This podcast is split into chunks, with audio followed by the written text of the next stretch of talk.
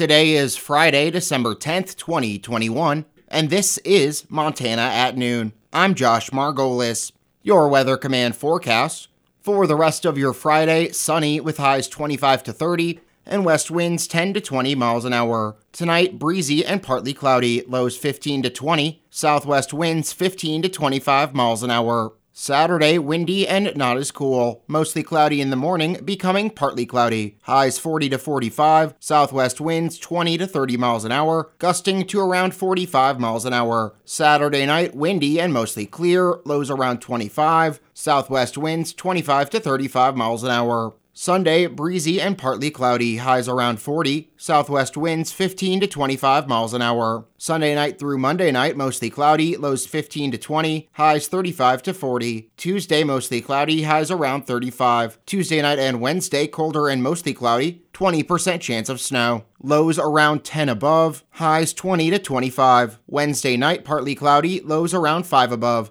And Thursday, mostly cloudy, highs around twenty-five.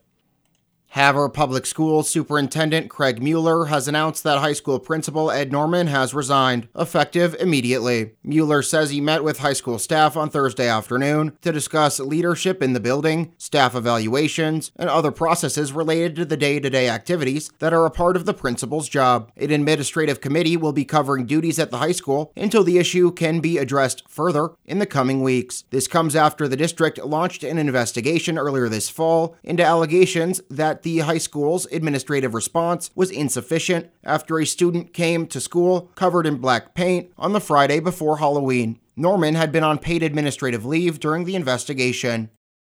In other Havre Public Schools news, a forum was held Wednesday evening at the Havre High School Auditorium to discuss the benefits and drawbacks of a four-day school week. Teachers, staff, and administrators from Glasgow, North Star, Big Sandy, and Wolf Point were on stage talking about their experience with four-day school weeks. Wade Sunby is the Glasgow District Superintendent and says that staff have positively reacted to their recent transition to a four-day week change. Come Monday morning, staff and students are rejuvenated. They're ready to go and ready to attack the week, so to say, and are excited to be back and, and see each other. The consensus from the panel was overwhelmingly positive towards a four-day week, with benefits such as improved teacher recruitment and retention. One drawback that was mentioned was some difficulty adapting the curriculum and some bumps getting students to adjust to the shorter week. This comes as Havre Public Schools considers moving to a four-day school week as early as next fall. A recent survey by the district showed that a majority of respondents favored the change. A calendar committee tasked with reviewing this is expected to provide recommendations to the school board at their February meeting.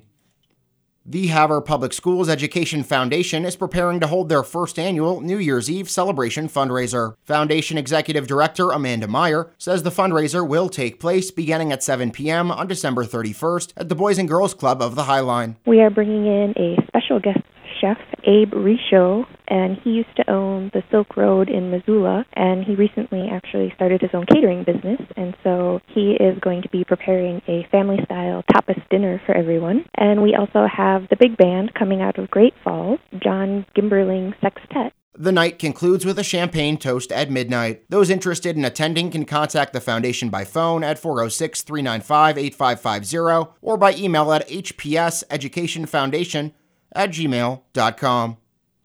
The Hill County Commission convened for their weekly business meeting Thursday and announced the new Hill County attorney would be sworn in on Monday morning. The commission did not provide the name of the appointment. Current interim county attorney Brian Lilletvedt has tendered his resignation effective Monday morning. However, the commission says Lilletvedt is willing to continue serving in a deputy county attorney role until at least one is appointed, provided the new county attorney approves the arrangement. However, Lilletvedt has signaled his intent to retire by the end of February. Lilletvedt was sworn in as Hill County attorney October twenty-fifth, one day after then-county attorney Karen Alley's resignation took effect. Hill County's only deputy attorney at the time, R. Tim Jeffrey, resigned in early November. The Bureau of Land Management has announced that their North Central Montana District Fire and Fuels Program staff have completed burning of about half of the woody debris piles during prescribed fire operations Thursday, December ninth at Camp Creek near Zortman. However, for safety, fire management officials decided to postpone the burning of the remaining piles until another favorable burn weather opportunity occurs. The burn was initially expected to be completed by December tenth. The pile burn consists of about twenty-five to thirty acres, of ponderosa pine hand piles created during a multi-year hazardous fuels reduction project. The B L M says this burn is promoting forest health by creating a shaded fuel break near the Camp Creek campground. And now taking a look at local COVID updates for today. We'll start off with Hill County, which yesterday reported four new COVID cases and one recovery. Total case count for Hill, three thousand five hundred fifteen, thirteen active, three thousand four hundred thirty-one recoveries, seventy-one deaths. Over in Blaine County, yesterday they reported one new COVID case and one recovery. Total case count is one thousand five hundred twenty-three with nine active, one thousand four hundred eighty-five recoveries, twenty-nine deaths. We did not receive any other local COVID updates from other counties in our area, so we'll move on to state news. And we'll start off with that daily COVID update from the state dashboard. In today's update, Montana reports two hundred two new COVID cases, bringing the cumulative total to one hundred ninety-three thousand seven hundred eighteen. Active case count, two thousand eight hundred twenty-seven. Active hospitalizations, one hundred seventy-four. Death toll, two thousand eight hundred twenty-one. Counties with the most new cases today, Yellowstone, thirty-seven. Flathead, twenty-four. Gallatin, twenty-three. Lewis and Clark, seventeen. Lake, thirteen. Missoula and Park, both with twelve. And looking at the vaccine update from the state for today, total COVID vaccine doses administered up to one million two hundred sixty-six thousand seven hundred fifty-six, with five hundred twenty-eight thousand eight hundred sixty-two Montanans fully immunized. That is fifty-one percent of the eligible population.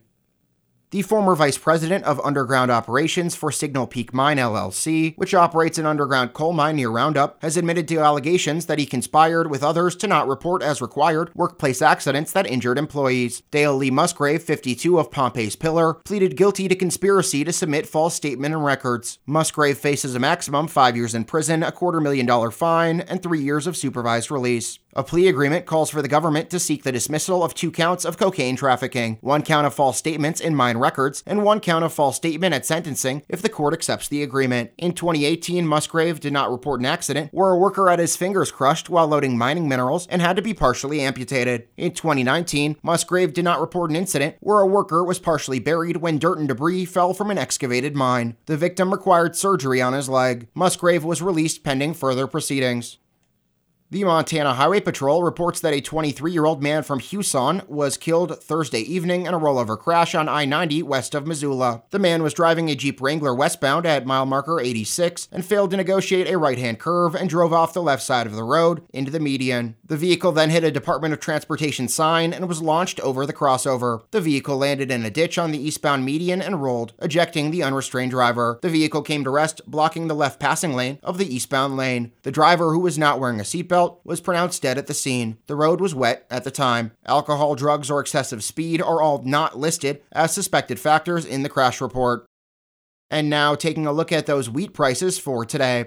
Daily prices per bushel, we'll start off with Hill County, where winter wheat is seven dollars and eighty-seven cents, spring wheat nine dollars and sixty-eight cents. Blaine County, winter wheat seven dollars and seventy-seven cents, spring wheat nine dollars and sixty-three cents. Liberty County, winter wheat seven dollars and ninety-two cents, spring wheat nine dollars and sixty-eight cents. Shodo County, winter wheat seven dollars and eighty-seven cents, spring wheat nine dollars and sixty-eight cents. And Phillips County, winter wheat seven dollars and seventy-two cents, spring wheat nine dollars and fifty-eight cents. And now taking a look at funeral notices for today.